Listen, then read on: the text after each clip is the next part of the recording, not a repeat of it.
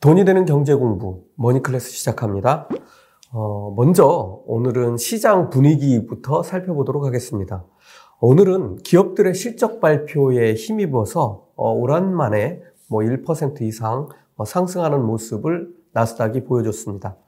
소비자 물가 지수 발표에 대한 우려를 딛고 투자자들은 기업들의 실적에 힘을 실어주는 그런 모양새였습니다. 금리 인상기라는 점에서 금융주들의 상승이 오늘 장에서도 두드러졌습니다. 나스닥 시가총액 상위 종목 중에서는 대부분이 상승했지만 메타가 유일하게 하락하는 모습을 보여줬습니다. 메타는 2% 이상 하락했는데요. 메타가 왜 고점 대비해서 지금 45% 가까이 하락했는데도 투자에 조심해야 하는지는 지난 시간에 리스크 리포트를 통해서 설명을 해드렸습니다. 지금 시점에서 판단해 보면 소비자 물가 지수가 좋게 나올 가능성은 별로 없어 보입니다. 어, 지금 시장에서는 7.2% 상승을 예상하고 있고 실제로 7.2% 혹은 그보다 더 높은 수치가 나올 가능성도 커 보입니다. 그런데 이 수치가 지난달처럼 시장을 크게 뒤흔들 것 같지는 않다고 어제 리포트에서 말씀드렸는데요. 이유는 시장이 이런 수치나 금리 인상 등에 이제 적응해가는 단계라는 점을 강조해 드렸습니다. 이미 알고 있거나 예상하고 있는 사건과 사고는 효력이 약하다는 것이죠. 어, 이런 시장에서 한 가지 중요한 지표를 연초부터 계속 강조해드리고 있는데요. 그건 기업들의 실적입니다. 오늘 3대 지수가 모두 상승한 배경에는 기업들의 4분기 호실적이 자리하고 있습니다. 물론 이런 이유로 가장 먼저 추천해드렸던 금융주들이 지금 상승폭을 계속 키워가고 있는데요. 제가 금융 트로이카라고 이름 붙인 웰스파고는 어제 2.5% 올랐고 뱅크 오브 아메리카, 골드만삭스도 계속 상승세를 유지하고 있습니다. 그런데 사실 금융주만으로 포트폴리오를 짜기에는 여러분들 좀 부담스러우실 텐데요. 실적이 중요해지고 있다면 적어도 올해 호실적을 낼 만한 종목이나 섹터를 추가로 발굴해서 금융주와 함께 포트폴리오에 담아가는 것이 좋을 것 같습니다. 어, 그래서 2022년 올해 다시 한번 실적을 배경으로 상승할 가능성이 큰 ETF를 오늘은 소개를 좀 해드리려고 합니다. 우선 뉴스에서 답을 좀 찾아보도록 하겠습니다. 어, 오늘 뉴스만 보더라도 뉴스가 온통 반도체주에 관련된 것들이었습니다. 반도체 대장주 중 하나인 엔비디아가 ARM 인수를 추진하고 있었는데요. 이게 무산됐다는 소식이 있었습니다. 어, 아마 이런 가능성은 어, 지난달부터 이미 나타나고 있었고 저희 머니 클래스에서도 무산될 가능성이 커지고 있다고 소개를 드린 적이 있습니다. ARM은 영국의 칩 디자인 업체인데요. 현재 일본의 소프트뱅크가 소유하고 있습니다. 어, 잘 아시다시피 엔비디아는 그래픽 칩 제조에서 최강자이고 어, CPU 분야도 계속 어, 점유율을 올려가고 있는 이런 대단한 회사인데요. 이 회사가 전 세계 모바일 칩 설계 IP의 90% 이상을 차지하고 있는 ARM을 인수하면 어떤 일이 벌어질까요? 뭐 거의 이 시장에서 거의 완전한 독과점이 이루어지게 됩니다. 어, 실제로 애플, 퀄컴, 삼성전자도 ARM의 지적재산권을 활용을 해서 A 프로세서, 어, 스냅드래곤, 엑시노스 등을 설계하고 있습니다. 이런 이유로 삼성전자, 퀄컴, AMD 등 전 세계 반도체 회사들이 ARM 인수를 반대했고 미국은 물론 유럽연합조차도 반대에 나서면서 결국은 인수가 무산됐습니다. 그 다음 반도체 뉴스 중 눈에 띄는 것은 테슬라입니다. 어, 테슬라가 어, 대표적인 모델인 모델 3, 모델 Y에서 조향장치, 그러니까 이 스티어링 휠을 돌리는 조향장치와 관련된 반도체 부품 두 개를 제거한 채로 수만 대의 차량을 출고했다는 뉴스가 나왔는데요. 테슬라는 뭐 반도체 칩 두 개 때문에 성능에 문제가 생기지는 않을 거라고 어, 말을 했습니다. 그런데 곰곰이 생각해 보면 그동안 성능에 문제가 없는 칩을 두 개나 넣어서 뭐하러 양산차에 적용해 생산했을까요? 이건 말도 안 되는 소리죠.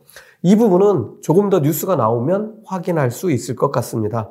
어, 내용이 어떨지는 모르겠지만 내용이 조금 심각하다면 주가에도 영향을 미칠 수 있다는 생각도 듭니다.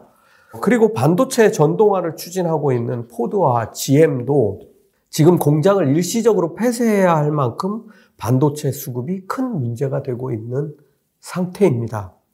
이미 포드와 GM은 4분기에 이런 상황들이 반영되기 시작해서 어, 반도체 문제 때문에 시장의 기대치에 미치지 못한 실적으로 주가가 하락한 상태인데요.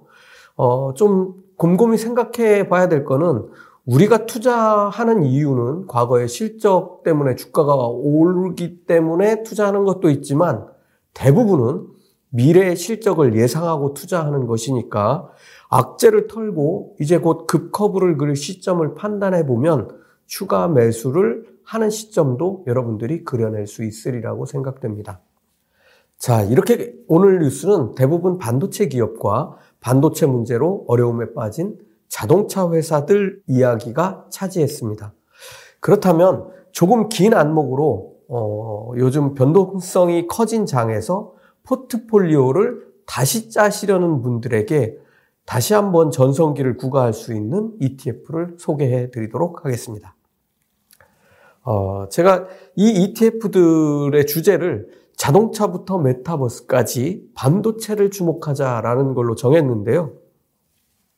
앞에서 반도체 뉴스를 어, 들어서 말씀드린 이유는 반도체를 주목하자고 어, 말씀드리기 위해서였습니다.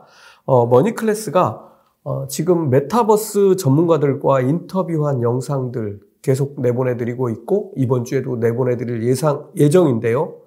어, 이 영상 보신 분들은 메타버스가 결국은 반도체를 기반으로 만들어진 세상이라는 것을 이해하셨을 겁니다.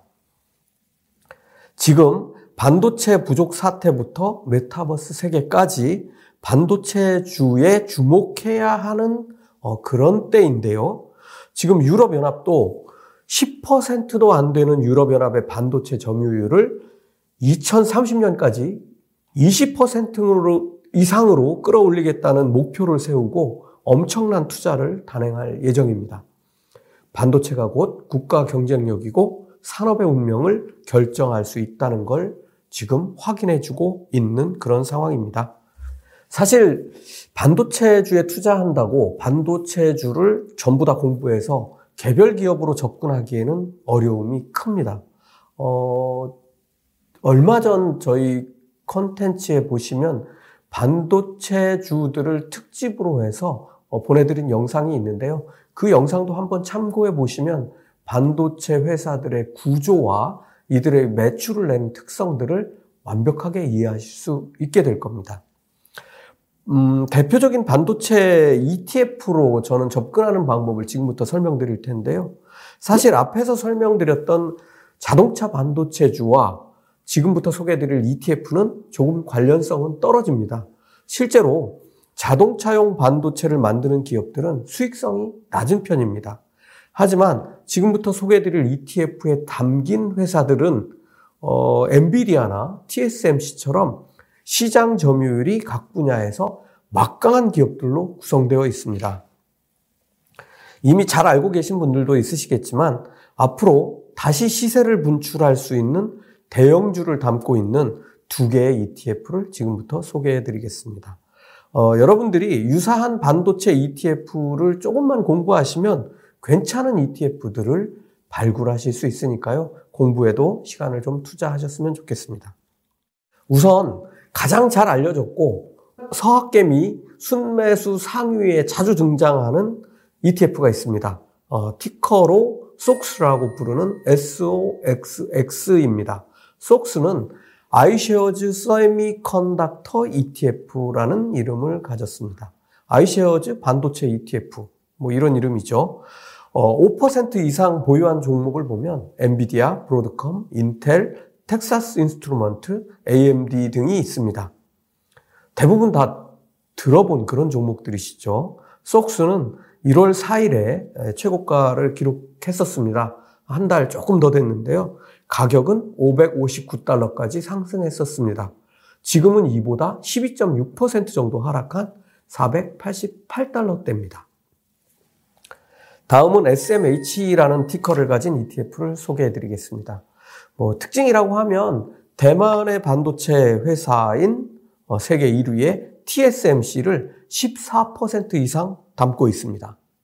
그 다음으로는 엔비디아를 10% 수준으로 담고 있습니다. 그 아래로는 약 5% 정도를 담고 있는 회사들이 있는데요. ASML, 퀄컴, AMD, 인텔 등이 여기에 포함되어 있습니다. SMH는 작년 11월 22일에 최고가를 기록했었는데요. 319불 정도까지 상승했었습니다. 이후로 하락해서 지금은 278불 수준인데요. 역시 속수와 마찬가지로 12.6% 정도 고점 대비해서 하락한 상태입니다. 저는 실적이라는 중요한 카드 그리고 수요라는 측면에서 보면 반도체주가 2022년에 금융주와 함께 가장 주목받는 섹터 중에 하나가 될 걸로 봅니다. 어, 물론 여행이나 항공과 같은 잠재적 수요를 가진 섹터도 있습니다. 마스크를 지금 하나둘씩 벗어가는 국가들이 생기고 있는데요. 어, 이런 국가들은 여행이나 항공과 같은 쪽이 먼저 열리게 됩니다. 어, 하지만 반도체주는 지금도 수요가 계속 주가를 밀어 올릴 가능성이 최대로 커져 있는 상태이고요. 어, 이렇게 본다면 반도체주는 아주 좋은 대안이 됩니다. 한 가지 주의해야 할 것은 2022년에는 시장이 무너지면 유망한 섹터도 영향을 받지 않을 수 없게 됩니다. 어, 가끔 저에게 어, 추천한 섹터가 왜 빠지냐고 물어보시는데 시장의 영향을 받지 않는 종목은 없습니다. 어, 시장이 정말 한결같이 어려워지면 유망한 섹터들도 같이 영향을 받고 지금 말씀드린 대로 이런 ETF들도 지금 12.6% 고점 대비 하락한 상태라는 것을 이해하시고 이때마다 내가 어떤 투자 전략을 쓰실지를 스스로 결정하셔야 됩니다. 아마도 이런 상황은 올해 내내 계속될 것이고 여차하면 앞으로의 시장에서 한동안 계속될 그럴 상황입니다. 어, 마지막으로 한 가지 말씀드리고 싶은 게 더 있는데요. 그건 여러분들이 돈을 버시려면 공부를 해야 한다는 겁니다. 어, 부모님들이 학생들에게 어, 앞으로 너 잘 먹고 잘 살려면 공부를 해야 된다고 계속 어, 얘기하는 것과 똑같은 내용입니다. 어, 저희 머니 클래스는 메타버스에 관해서 계속해서 전문가들과 영상을 제작해서 올려드리고 있는데요. 어, 당장 메타버스 주로 사라는 그런 얘기들이 아닙니다. 어, 제가 어, 뭐 추천해 드리는 그런 종목들도 있는데 이렇게 공부를 하다 보면 아 이게 반도체에 영향이 가겠구나라는 걸 이해할 수 있는 그런 날이 옵니다. 어, 사실 이렇게 뭐 저를 비롯해서 추천하는 그런 종목들을 따라다니는 것보다는 시장의 큰 변화 그리고 시장의 큰 흐름을 읽어내는 사람이 수익률이 훨씬 더 높습니다. 어, 저희 머니클래스도 마찬가지지만 어, 저희를 포함해서 남이 하는 얘기를 듣고 투자하다 보면 이상한 일들이 가끔 벌어지게 됩니다. 어, 여러분들 몇 번씩은 경험해 보셨을 텐데요. 저도 이런 경험을 반복하시게 되는 분들이 계속 나오고 있는 게 너무 안타깝습니다. 이렇게 되지 않으려면 공부를 계속하는 것 외에는 방법이 없습니다. 어, 여기서 공부는 스스로 판단하고 스스로 의사결정하고 스스로 행동하는 것을 의미합니다. 남의 얘기를 듣고 투자하는 게 아니라는 그런 뜻입니다. 어, 구독자 여러분들도 어, 지금 보면 같은 추천 종목을 투자해서 저보다도 더 높은 수익을 내시는 분도 계시고 타이밍을 다 놓치고 반토막이 나는 분들도 계시고 제가 하는 얘기를 무슨 얘기인지 알아듣지도 못하고 투자하시는 분들도 계십니다. 어, 왜 이렇게 되는지 스스로 돌아보는 노력도 어느 정도는 해야 할 것 같습니다. 오늘은 변하는 시장과 반도체 ETF에 주목하자는 말씀을 드렸습니다. 머니클래스 마칩니다.